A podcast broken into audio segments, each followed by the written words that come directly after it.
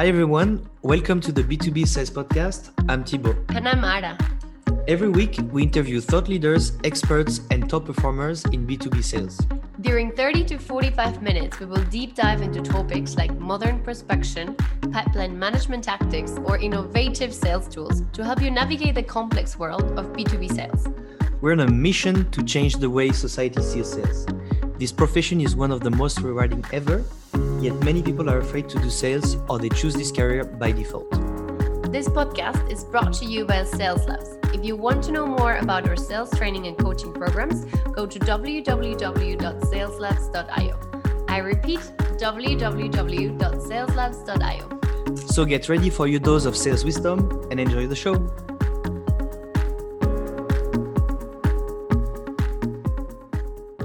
So um, maybe you can tell us a bit more about yourself. Who are you? Yeah, absolutely. Um, so uh, actually based on the East Coast of the United States in Atlanta. Um, actually started off my sales career in in startup world, SaaS startup world. Mm-hmm. Um, actually, I did recruiting before that for a very short stint out of college, but then SaaS startup world.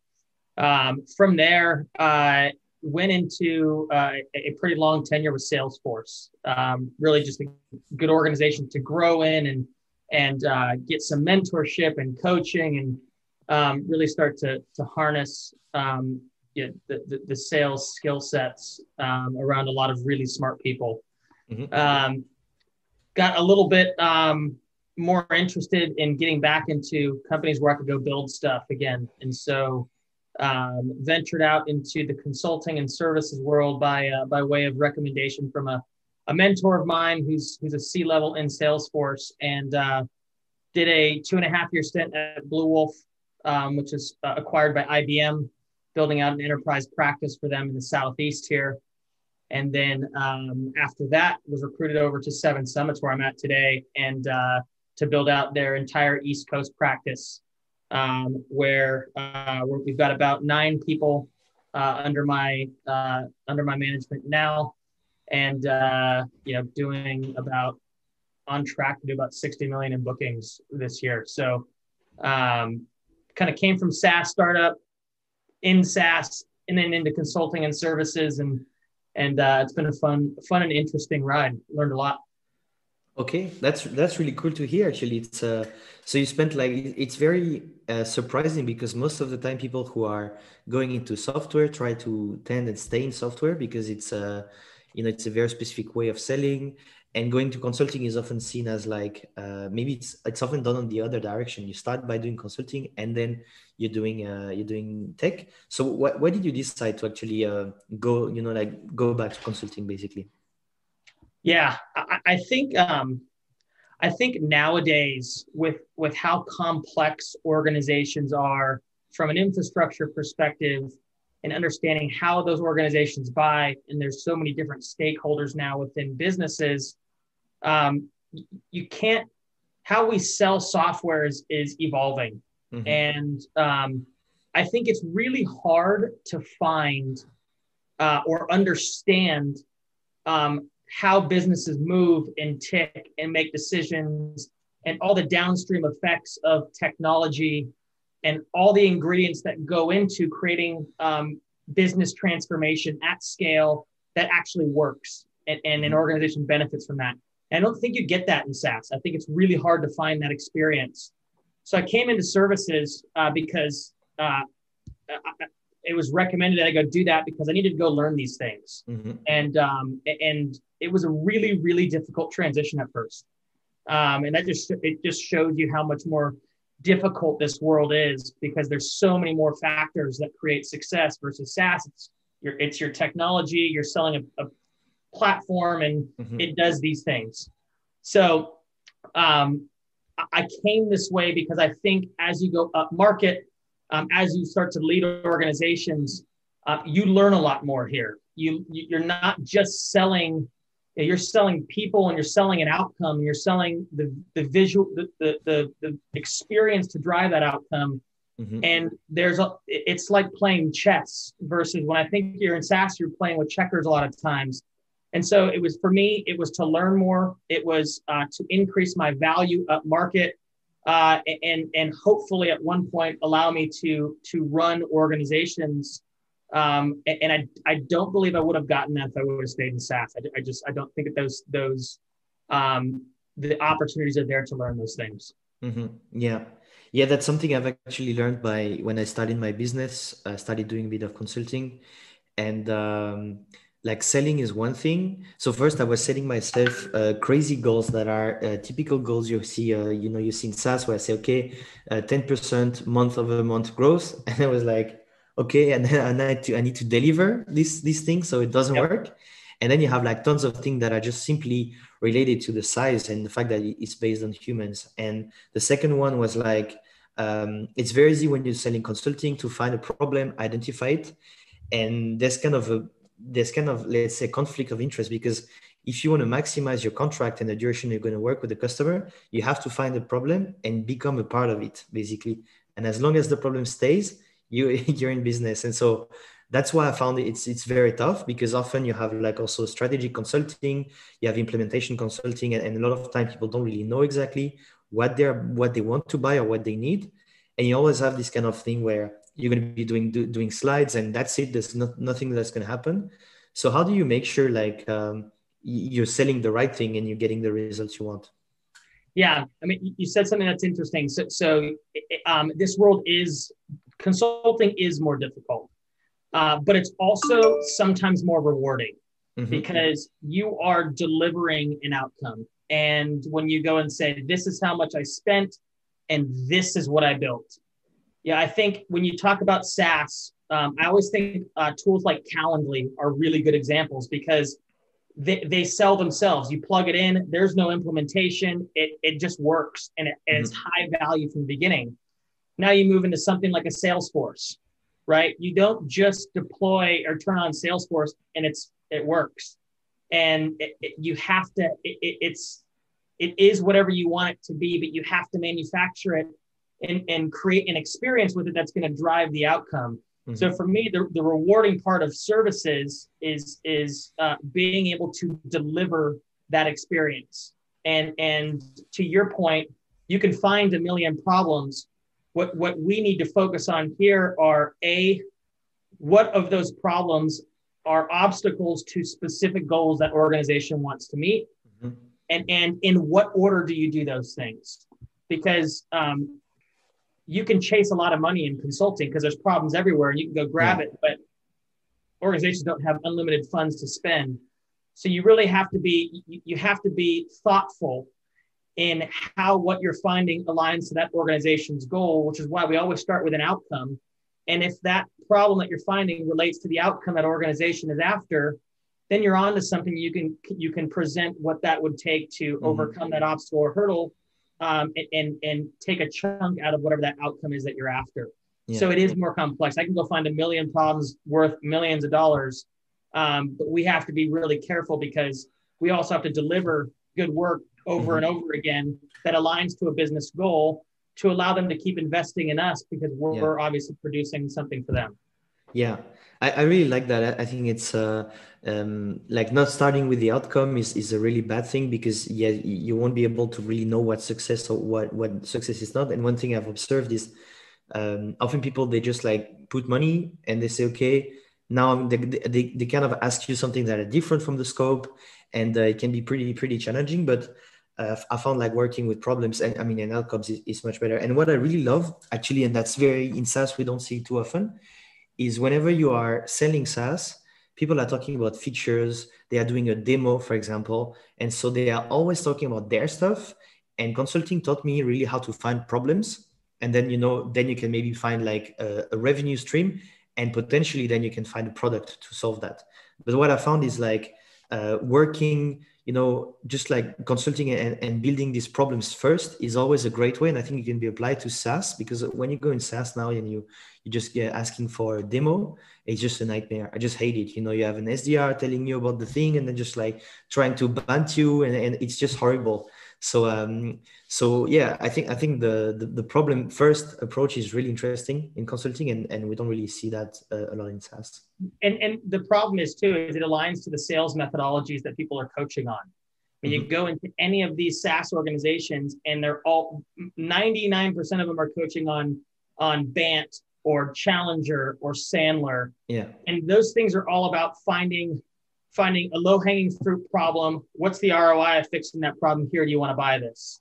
Mm-hmm. And I think I think one of the things we need to do better in in SaaS because the SaaS world has become so competitive. There's there's a hundred solutions for every problem that um, I, read a book that talked about you know the deliver, delivery is the alpha omega of business development, and that is the alpha omega of selling.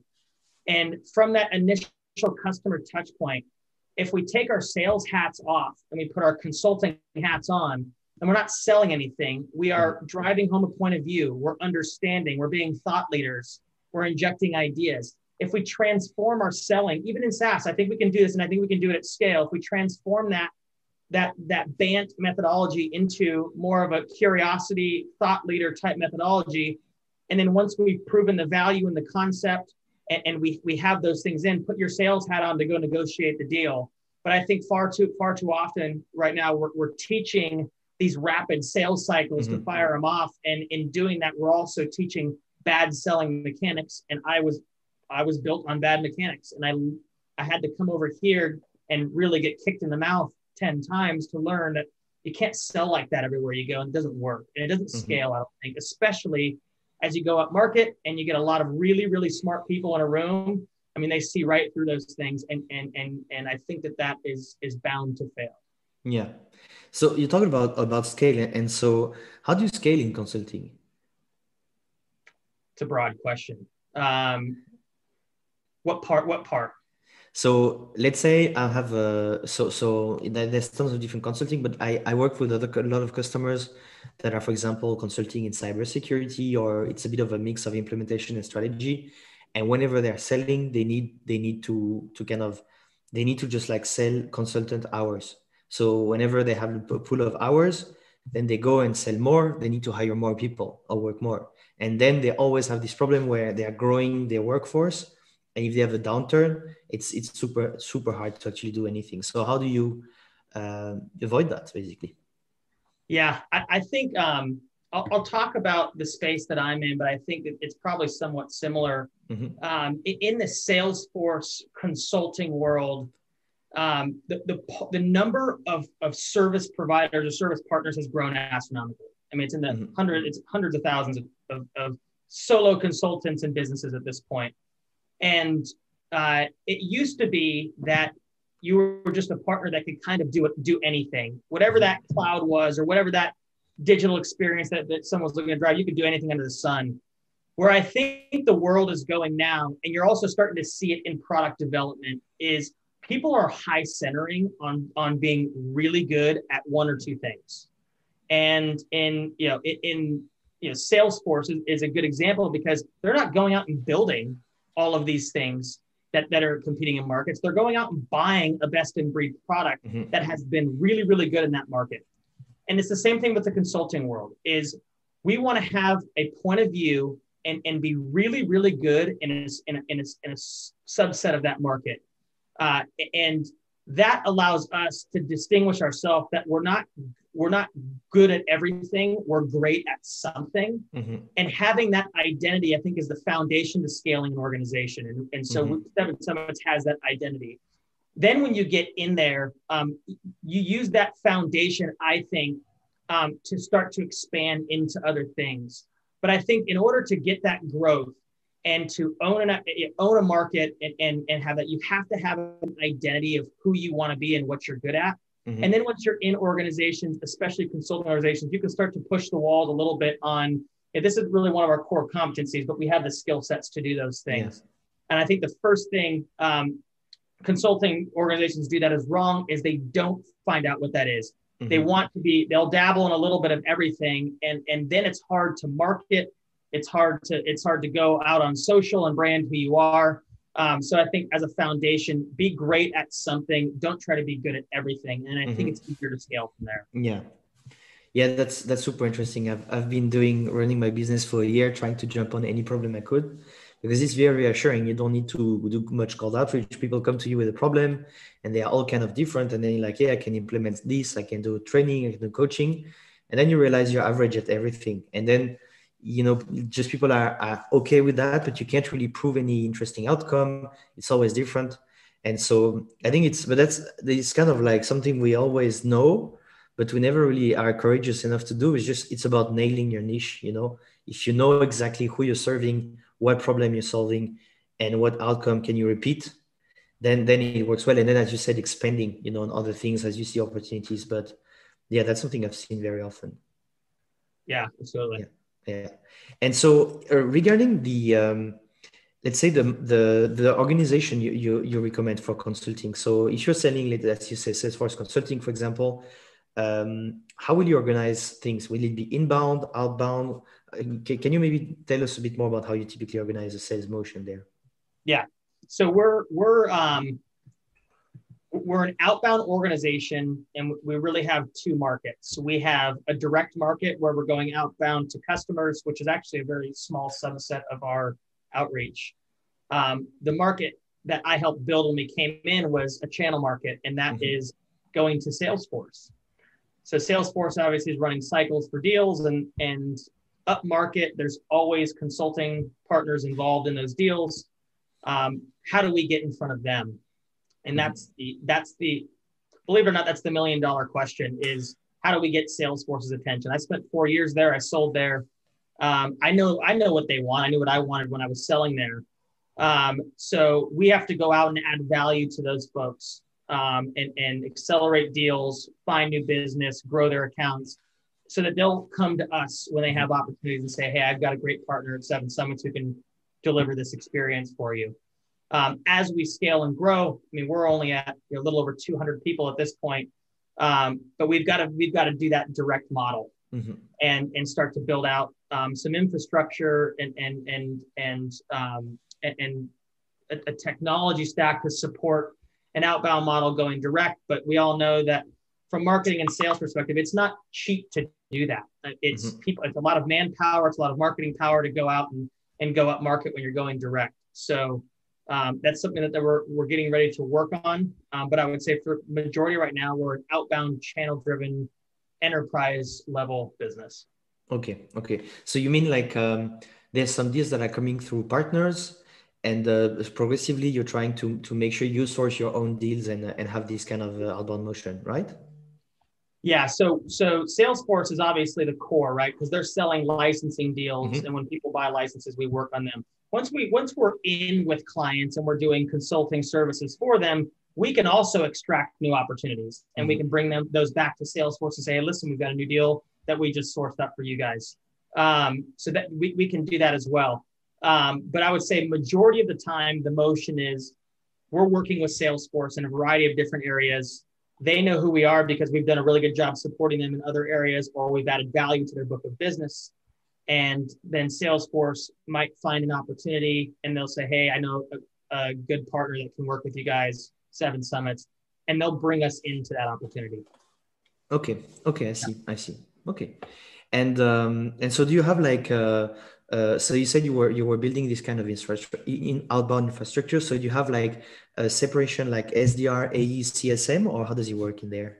Yeah, so we don't. We have we have only AEs. Um, we we our our delivery organization kind of also operates as our customer success organization mm-hmm. because they're they're typically delivering longer term transformational type um, projects. So they're there throughout the entire thing, making sure that project stays on the rails. Um, we're, we're, we're, any new ideas or problems that come up, they're solving for those as well.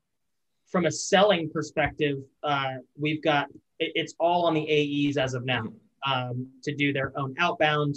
Um, I have brought over some cadences and some things that I that I know from the SaaS world around, you know, valued, consistent touch points. Um, what is that messaging? How does it stick? And, how how do we do those things? Um, but as of now, they do it all, and and that's definitely a bandwidth issue, right? You can imagine mm-hmm. that them prospecting, running cycles, and closing deals. That's just a lot to do for a mm-hmm. seller. Mm-hmm. So I think that that's an area that we'll explore as as we continue to grow um, to start to create some operational layers that, that make those things more efficient. Okay, okay, I see. And so, so what about the the handover process? So, is it like uh, you're gonna have an AE that is gonna go and prospect and do everything until closing, and then they hand over to delivery, or are they, do they stay involved in the delivery of the uh, of, of the solution and the value? Yeah, so we we have um, pre-sales teams mm-hmm. that that uh, that are an accumulation of sales engineers, principal consultants. They're, they're really smart people, right? Because the mm-hmm. salespeople aren't necessarily the smart people. So when we have a when we have a deal starting to move, we'll bring in um, a, a, group of, of, of pre-sales folks um, to help us with that motion and mm-hmm. swarm around that deal, create proposals, and do all those things. When we sell that, that deal, that principal consultant actually moves with that deal over into delivery. So they'll be the executive sponsor of that delivery cycle they've they've run the whole sales cycle with us, so they they understand the client, they know the players, they know the scope of the work, um, and then they'll they'll transition that work onto the delivery team, and then they'll really see that client for the life of that uh, that, that relationship.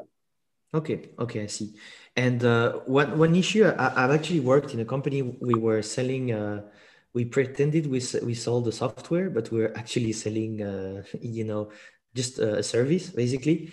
And uh, one thing we had is we had a handover where we were closing. Then you do like this kind of handover call, and then like the project managers or delivery managers are taking over. And the problem is they these people were really focused on delivery and they had no sales skills at all. So they were either identifying like wrong upsell opportunities or they didn't see it. And it was always very tough to kind of like come back and because we were basically like handing over, dropping the relationship, and then coming back, and it sounded very oh the sales guy is here is going to say try and sell us something. So how do you you prevent these kind of things? Yeah it's the million it's a million dollar question um, because uh, we obviously want to grow those existing relationships um, and but at the same time i also want to get more new logos because mm-hmm. we know that that's a huge metric of, of ensuring growth in services um, so as of right now um, a lot of that's still falling on our account executives. And then I would also say that our principal consultants are starting to get better around um, extracting opportunities that they're hearing about and delivering those back to sales so sales can run a cycle on it. Um, we do have an organization of what we call client partners. Mm-hmm. So for our, our top, you know, call it 15 to 20 strategic accounts with very, very large projects going on with lots of growth potential, um, we will move those accounts into these client partners. Mm-hmm. And these client partners, you know, they're kind of like the tip of the spear from a skill set perspective in that, you know, they're not they're not as good at selling as maybe some of our AEs are, but they also understand delivery. They understand how to scope scope deals. So they're mm-hmm. they're a jack of all trades. We'll move those accounts over there so they can focus solely on on growing those those accounts. But for the other ones right now, it's a little bit of a, a tag team, if you will, on principal consultants, account executives, uh, delivery executives to, to ensure that when we're hearing those conversations, backlogging work or new projects, that we're getting those back into the hands of our sellers to ensure that you know we're taking advantage mm. of those and capitalizing. Okay. What, what kind of tools do you use to actually because right now everyone everyone's remote and communication is obviously alignment is super important in these kind of things. So what, how are you solving this problem right now? So we're we're uh, we're actually a remote first organization, which was nice. So mm-hmm. when when you know when the pandemic hit, um, it wasn't a drastic change for us. Um, we were already built for a remote world. Mm-hmm. So as an organization, um, our delivery unit uses a, a, a lot of Slack. Um, I would say the sales organization uses mostly Google Chats because it's just it's easier for us mm-hmm. to do it that way. Um, we're obviously a Salesforce consulting partner, so we're heavy, heavy Salesforce users. Mm-hmm. Um, and then we actually recently brought on ZoomInfo, um, and uh, it was a strategic investment for us because as we start to equip ourselves to go direct and and start to go directly to clients, mm-hmm. um, there's a lot of incredible information inside of there. Um, and it also just allows us to go out and find people within our existing client base if we want to go into different parts of organizations. Um, it, it's uh, it's teeing us up to to take a, a, a, bigger leap into um, penetrating our current our current relationships, and then also being able to go into net new ones. Okay. Okay. I see. Yeah. Yeah. That, that that's interesting also because uh, uh, have, I didn't know ZoomInfo could be used for current. I mean, it can be used on any anyone and any account, but that's actually a pretty smart uh, thing to to go in the current account and see what are the other opportunities. Can you maybe tell me a bit more about that? Yeah. So so we're you know, we're typically entering into organizations working with one group or department, Mhm. and um, and if we're delivering good work there, you know, we should be reaching out to other groups or departments within that organization um, to, to reference that work. And that's the lowest hanging fruit, right? Is hey, I'm working with X, Y, and Z over here. You know, we're doing this kind of work, which I think might be value, valuable for you in X, Y, and Z reasons. You know, can we have a discussion around that? And and I think that getting better about just landing and expanding in these in these organizations is is is, is a huge opportunity. So having the information to go and say find contact information of folks across the industry or, or, or across the organization that's important to us. Mhm. Um, and then also, you know, Salesforce is still, a, you know, we're a channel driven business. That's a customer of ours going into going into Salesforce contact information and making sure that we have the right people, the right information. If we don't have phone numbers and emails to go out and reach somebody, we want to go find those. Mhm. Um, so that's like the baseline. And then within ZoomInfo, there's just a lot of other uh, um, capabilities that we're we're just dipping into Mhm. around technology attributes to see you know what kind of technology people are using within their stack. Um, there's there's news, live news feeds of, of updates from organizations if they've gotten if there's an acquisition or someone received funding or something like that. So we can use that information to go and if maybe pivot messaging to someone. Um, so it's a it's it, it's a so far the way that we're using it is extremely valuable. I think it'll it'll become more valuable the, the more Mhm. we get into it. Yeah, yeah. I think intent data is, is so, something super interesting. And uh, one thing I've, I've seen is for me, I use a lot. I, I call that digital footprint. So on LinkedIn, I use a, a, a lot of the what prospects are leaving there as a footprint. You know, and often there it's way bigger than we we think it is. And as you said, there's um, there's a thing called SimilarTech. I think is uh, you can you can actually let's say put SalesLoft for example. For me, when a company installs SalesLoft basically uh, it means they are ramping up in outbound they need training for sdrs so i know exactly if you just signed up for salesloft within three months you're exactly my, my perfect customer. That's the right trigger. So i think you know having this access to data is super important right now because the most of the kind of like outbound channels are super flooded you know and it's always you know like i receive tons of terribly crappy messaging for you know like uh, uh, out- outbound messages and using this trigger and showing that you've done your, your homework i think is super important and I think that, uh, I've never used ZoomInfo as such, but from my, what I understand, you can see these kind of things, right? Yeah.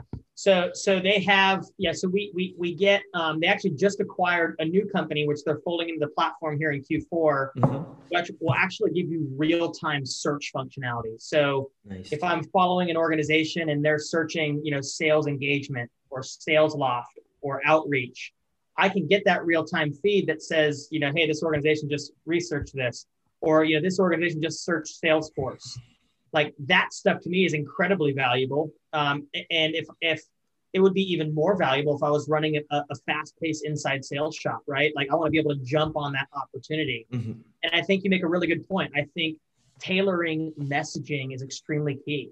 Um, I think the days of you know the shotgun approach to emails and and not being really really uh, um, uh, personal in in that messaging uh, is is killing it, is killing people because um, it's competitive, right? Mhm. We like that's a differentiator, and and that's why we use some of these news and scoops and things like you are because if I know if I can speak intelligently to your industry and I can say that this is where it's going, here's what people are investing in, here's the here's the outcome that those investments are driving, and you should be thinking about this stuff too. Like that's insightful. That sound that that that's the stuff that I want to chew on. And I'm like you, I get messages all day about people offering services, and i- i- if it's not personalized, it's I'm not engaging it.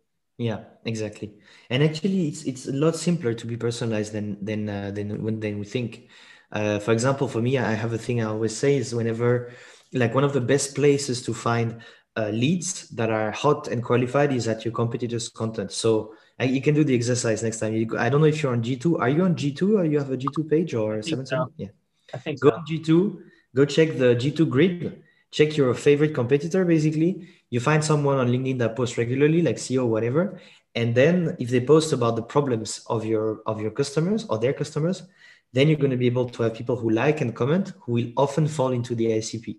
And so for me, what I do is I always take a screen, I explain that into a screen, a screen, a, video basically, and the answer rate I get from that are crazy because it's super simple to find this this way. Say, hey, I saw you've actually liked the post of XYZ about this. And then, you know, it shows that you've done some research and you can scale that very easily. So often people are afraid of putting in the work because they, they think that if they spend 10, I don't know, like five minutes, because it's really five minutes per prospect, they will uh, actually have to work way, way too much. But the quality you get and the answer rate you will get by just taking a bit of that are, you know, yeah. simply amazing. Yeah. Well, I think it's it, you know it's you know, that philosophy of like just kind of throw throw spaghetti at the wall and see if anything sticks. When you personalize stuff, it, it's more like you're throwing darts than mm-hmm. you are spaghetti. Yeah. And I want to throw darts. I don't want to throw spaghetti. And I think it can feel like it takes longer at the beginning, but I think when you start to get emotion and a, and a repetition down of where you're looking, how you're going to write your emails, how you're going to structure it, that stuff is actually fairly scalable. And again, I, you know, you can mm-hmm. send a hundred batch of blast emails or 20 personalized ones, and I can I can almost guarantee that you're going to get a better return off of the 20 than you did the hundred. Yeah, exactly. And so I always like uh, now asking a question uh, to give an opportunity to my audience to go and sell something to you. So uh, the question then, the best way to sell something to someone is to find a problem they have and solve part of all of the, the problem. So what's the biggest challenge you're facing right now as a VP and how are you planning on overcoming it? Um, biggest problem we face uh, that I face right now as a VP would be um, I, I think it's it's keeping up with the pace that our organization wants to run. Mm-hmm. Um, and, and, I'm not the only stakeholder in that. Um, you know, we have extremely lofty revenue goals that we have to meet. So how do you hire for that? And how, how, how you got to hire fast, mm-hmm. and and you have to kind of build an airplane as you fly it because as soon as you start to go for that kind of scale, some of your processes might break. And when your processes break, you got to you got to re-engineer those to enable for that new growth. And then from a delivery perspective, how do we ensure that we're we're overselling our delivery capacity so that we can go out and hire a bunch more delivery people and so it's this it's it's just like this game of of, of moving different pieces mm-hmm. around mm-hmm. consistently to ensure that we're selling a lot we're we have the right people to deliver it rinse and repeat and that sounds simple um, but when you're looking at you know margins of an organization and mm-hmm and and uh, you know what's what's our what's a healthy profit and how do we keep money in the bank and how do we do things smart while also reinvesting Th- those are hard things to do mm-hmm. um, in a services organization and i often tell people that this is that's the thing I, that i like least about about working in consulting organizations is you're balancing a lot of things you know yeah. we're, we're not selling something that has a 95% profit margin on it we're mm-hmm. selling people and people are not profitable and if mm-hmm. they are, they're really expensive. And yeah. so, uh, it, it, scaling these organizations is just you're moving a lot of different things at the same time to ensure there's there's balance. And uh, at our stage with the how fast we're running, um, that's hard to do. Mm-hmm. Yeah, yeah. So I'm thinking of what kind of because it's, it's such a, a mass. It's actually it's a huge problem. It's not a it's a huge challenge that has underlying challenges and problems. But if you know, like uh, basically being able to have like a three months kind of uh, forecast on, on what are the needs uh, would be something good, I guess. So uh, would you have some kind of like tool or solution you bought recently and you were like, wow, this is really something amazing for what I'm doing, like consulting that really solves a huge problem? Um, yeah, I mean, I think that what we're, this is interesting. So you mentioned Salesloft. Um, mm-hmm. I, I come from the inside sales background where we use Salesloft all the time and and these these sales engagement tools. I think traditionally, upmarket enterprise, and I'm not even going to say consulting because I think that's even harder services, mm-hmm. but upmarket enterprise people have often ignored these types of tools because yeah. they think it's slower, more strategic. And you know, one of the things that we that we have invested in recently, and is actually a tool through ZoomInfo, um, is these sales is a sales engagement platform, because I think that um, I think that we can utilize these tools up market in a strategic way mm-hmm. that that is very thoughtful in how we use it and i think that that's a huge opportunity for us yeah. because um, the if you think about how sellers stay relevant and consistent it's really hard to do that in a manual process mm-hmm. it's yeah. really hard to know today I, I, you know i got an email to bot today and then i got to call him tomorrow and then i want to send him a linkedin message like we can create structure and cadence at an enterprise level that's thoughtful mm-hmm. uh, that can help us separate and, and be top of mind and i don't think people have penetrated that, that yet and i know they haven't penetrated it yet in the consulting and services world mm-hmm. so that to me is is an investment that we made that i'm really excited about and we're, we're working through the mechanics of getting that rolled out but um, yeah. that, that would be the tool that I, I am feeling like th- if i was going to go all in on one thing it would be that yeah, yeah. I think the, the it's very exciting the sales enablement space. I always uh, I, am a I'm a Salesloft partner and uh, I'm, I'm I always find it funny because it's actually very what it does is very simple, you know, and, and it doesn't look very complicated and it's not like you have it and then it's like wow my life changes as a rep. But if you have people like that have their cadences in Salesloft and that are able to really do that, you have this kind of leverage that comes. And if you get like just a few additional points of answer rate that, that goes like crazy.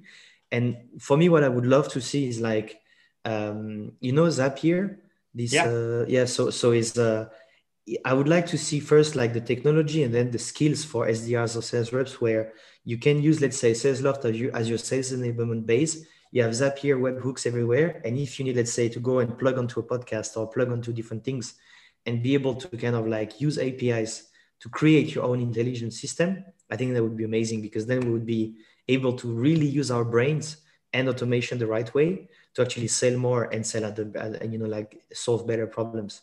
So for me, that's that's kind of the vision. Uh, I, I, I think will happen at some point. You see it with Gong and the way they integrate with everything, and and so you see that Zoom also becomes a huge kind of platform that in the infrastructure. And so I think it's very exciting all this space we have around sales enablements and the tools we have because there's a big infrastructure that is starting to that is being rolled out and it's uh, it's super exciting i think yeah i think the one thing the, the one thing that scares me a little bit with the sales engagement platform and i think depending on the company uh, and how they approach it could be i could be wrong i could be right but um, it, it's so good now that you could you could hire on a brand new sales rep they come in they put their butt in the seat and and you know something like a Salesloft and Salesforce is already set up for them.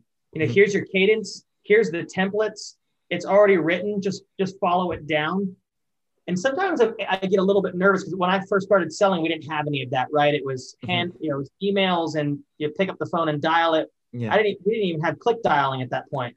But like, at, do we do we are we risking um, getting people to build creative muscles of how they approach you know their outreach or their conversations mm-hmm. by having everything so pre-scripted um, or, or, do you see more organizations giving sdrs in this new world a little bit of autonomy to tweak their messaging what are yeah. you seeing so what, you, you're asking me what, what i would what i would like or well, I'm asking you. Well, eh, first question would be: Do you think that that's a, ch- a problem or a challenge? Is that we've over automated uh, new sales reps? Mm-hmm. And the, the second question is: Is um, are you seeing people do that, or are you seeing organizations that say, "Hey, here's everything that we've got, but go ahead and tweak it how you feel is the yeah. right way to do it"? So I have a few uh, a few organizations I'm working with that are really smart because they are putting the sales enablement as an infrastructure and then they train their reps on this and uh, and, and, you know they, they, they let them kind of be more creative and they get really good results you have a, an organization that's called hashtag paid in toronto roger is doing that the uh, i'm interviewing also on the on the show and he's really smart in the way he's doing that there's a lot of organization the problem is they go they buy Salesloft, they buy Gong, whatever, and then they put everything like they, they just say, okay, we're gonna like make everything super strict and you have no freedom in your outreach. I think it's dumb because then don't hire an SDR, just take a robot instead. Because like inputting information to get a specific output is, is called like it's machine learning or whatever. It's done by machines much better than humans. So if you put like someone who's a human who's gonna cost you a lot of money and be like not so reliable as, as a machine, just use creativity you know like and for me i think that's why i am uh, people always ask is sales an art or a science for me i think it's a craft and so i think it's uh, it's something where you have to be creative you have to have the right tools and you have to be given this creativity and the training. And so then quick plug that's exactly what i'm doing. So i train for me sdrs to be creatives and to be creative and, and use the tools they have. So they, they they just have a huge leverage. And if you have a good tool that allows you to basically don't have to log everything that captures everything you're doing and you have good training and good ideas on how to for example like uh, do a, a, show like we're doing right now. This is so simple to do. You can tomorrow you can go and start your own show. It's going to cost you zero euro and you're going to be able to interview your icp and get some opportunities going. So i think it's it's uh, it's great but most people don't use it properly. Yeah. Yeah. Um, that's that's that's what i thought. Yeah. Where I've used it, we've we've we've kind of set a foundation of touch points, but we've let folks write their own emails and put their mm-hmm. own creative spin and find out what works, what doesn't. And then I've also seen organizations where it's it's a machine, right? The, the mm-hmm. thing, everything's scripted. You pull the, the handle down and and yeah, it starts turning and and that's it. And someone yeah. just buttons. Yeah, I, mean, I think if, if you're managing a team that is doing outreach, your job is really to enable them uh, find them. The, that's the thing is often that's something I find crazy is like people say, oh, we have uh, we hired. Uh, find very funny. Like we hired someone from LinkedIn, so they will actually train our teams internally on how to use LinkedIn. And I'm like, great, they're gonna train train them on how to use Sales Nav, and they're gonna train them on on what LinkedIn told them how to sell. But the thing is, LinkedIn is a, is a, is much better used in a way LinkedIn didn't think of, and so you have to find this kind of external knowledge that comes and, and, give ideas and creativity and let people experiment. And so I think if you're managing a, an SDR team or an outreach team, your job is just give them the infrastructure, give them the knowledge, and gamify. Like make make sure they they're excited to kind of go and, and win more points. Basically, it's it's it's about that. For me, I'm I'm selling kind of coaching, training. The learning experience is what's the most important. It's the same, I would say, whenever you're training a um, uh, leading a team, the kind of like work experience you're having is what's super important there and uh, often people just don't don't really see it yeah totally agree. Yeah. Good. So um, before uh, ending because we we almost there uh, we have uh, if, if there's any question um, just like you know for people who are on youtube or on zoom just drop them in the chat. And uh, while we wait for people to to put some questions if we have they have some can you be, maybe tell us more about whatever you want to pitch or you know like uh, if there's anything you want to talk about that is uh yeah um what else can we talk about? I, I think um trying to think about here. Yeah i think one of the things that we talked a little bit about it, um, not just from a a selling perspective but um, a, leadership perspective mm-hmm. in in in the world that we're in today and versus the world where i came from. Um, and I think um, I think this this moving into services world has offered a, a, a, a very different management style than where I came from, mm-hmm. and in that um, at this level, I, I, feel like my title VP is somewhat glorified in that like I uh, I run the team and I have to do all the forecasting, but um, I'm in the in the trench every day selling with my reps and yeah. doing client proposals and meetings, um, and it's uh, it's it's a it's a really fun, um, interactive way and, and hands-on way to lead. Um, and uh, and and I and, and I feel like I got that in in in SaaS as well. But I also feel like um, there's a desire in the SaaS world to get into leadership because folks feel as though if I get into management, I, I get to stop selling and I mm. yeah I get a break from running the sales cycles. Yeah. And um, I, I always just I, I, found yeah I found it. Uh, I think the reason why I've I've I've, I've been so successful in, in this in the consulting and services world is because I've always wanted to lead in the trench. I've always wanted to yeah. get in there with my reps and coach and and do all of those things. But um, I guess the lesson learned is that this this world of services and consulting, which I highly recommend everyone should everyone should go do a couple of years over here because I th- I really do think that you learn a lot. Mm-hmm. Um, if you're coming over as a leader, I just I, I feel as though um, you have to want to spread success. That has to be mm-hmm. your your ideology, and that I, I'm I'm leading from the trench. I'm here to spread success because I value it more than my own individual success. And uh, and this world really would ex- it really exposes that. And mm-hmm. um, I felt as though in, in SaaS you could sometimes hide a little bit of that. Yeah. In that you could probably dashboard manage pretty effectively sometimes in, in SaaS organizations. Yeah. Yeah, I really like what you said. Often people say, "Hey, I'm gonna go to management, uh, or so I, can stop selling."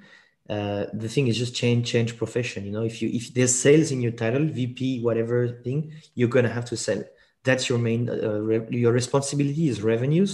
You know, and so that's so you have to you have to to go and do it yourself sometimes. And for me, I just feel like in the world in which we're living, we're living in, and, and in the future yeah. if you if you don't own bringing value or revenue it's going to be very hard to have a job or to to do anything because that's the thing now. If you can't provide value you're less relevant than you were maybe 30 years before. And uh, before because you had you needed to use humans to deliver stuff. Now you you can just like i'm running a business i would have need i would need like 50 people like 20 years ago. Now i'm just running it by myself. So imagine in 10 years. So i think that's that's the thing. Owning revenue is super important. And uh, yeah, that's why it's super important. Yeah. Yeah, I think one of the challenges I've had most in leadership is that um, it isn't just about running a sales team anymore, and and there is a you have to come up out of that trench more often to survey the field and understand where the obstacles are. How are we going to be leading edge? What are the things that we're going to pivot? How are we going to experiment to make those changes? And uh, that's an area that i've struggled in a lot because i I get so focused on helping people sell and, and coaching and getting deals done and all that that um, that I, I I I would find myself having a hard time finding that out. And I feel like today, um, it re- being in leadership requires even more of that in, in, figuring out what are the obstacles, where are the opportunities um, to get my team to to to move a little bit better in one direction um, over the course of time. And, and uh, I think that's just it, it's important today with how competitive things are and and uh, and just how fast the market moves. Yeah, exactly. Cool. Yeah. Thanks, Brett. So uh, I think we don't have questions from the audience. So um, so um, yeah, where can people you know like uh, get in touch with you, get more of you? Yeah, um, I'm on LinkedIn, um, and I think uh, my name is linked to the original post of this, but I'm sure you'll yeah. repost it on that. Um, happy to chat. Um, I also work with an organization called Replays, and we do um, we do you know, really perform, sales performance coaching and consulting to um, you know help help inside sales teams either up market or, or low market um, uh, just get better with call call scripting discovery questioning demos. And then we also help leaders um, you know uh, inject ideas on how they can scale their their people, their process, their infrastructure. And so I'm happy to always help and chat with with folks. Okay. Okay. Cool. So uh, I dropped the links to uh, to your LinkedIn. Uh, also, replace it, it's uh, it works kind of as, as, a credit, so you can buy purchase credits and then you get paired with a coach, right? Or I think uh, that's how Dave told me at the time. It's yeah, it's something similar to that. Yeah. yeah. Okay. Yeah. Cool. So if you need coaching from someone who's in the trench, just go on uh, Brett's profile, get in touch with him, and uh, that's gonna be Perfect. cool. Cool. Thanks a lot, oh, Brett. Man. That was really nice yeah. to have you, and uh, talk soon. Yep. See you guys. Thank you. Thanks for listening to this episode. If you like what you hear, you can actually go for a small gift on my website. It's www.saleslabs.io slash ULOS. I repeat, www.saleslabs.io slash ULOS. It's my ultimate LinkedIn outreach sequence.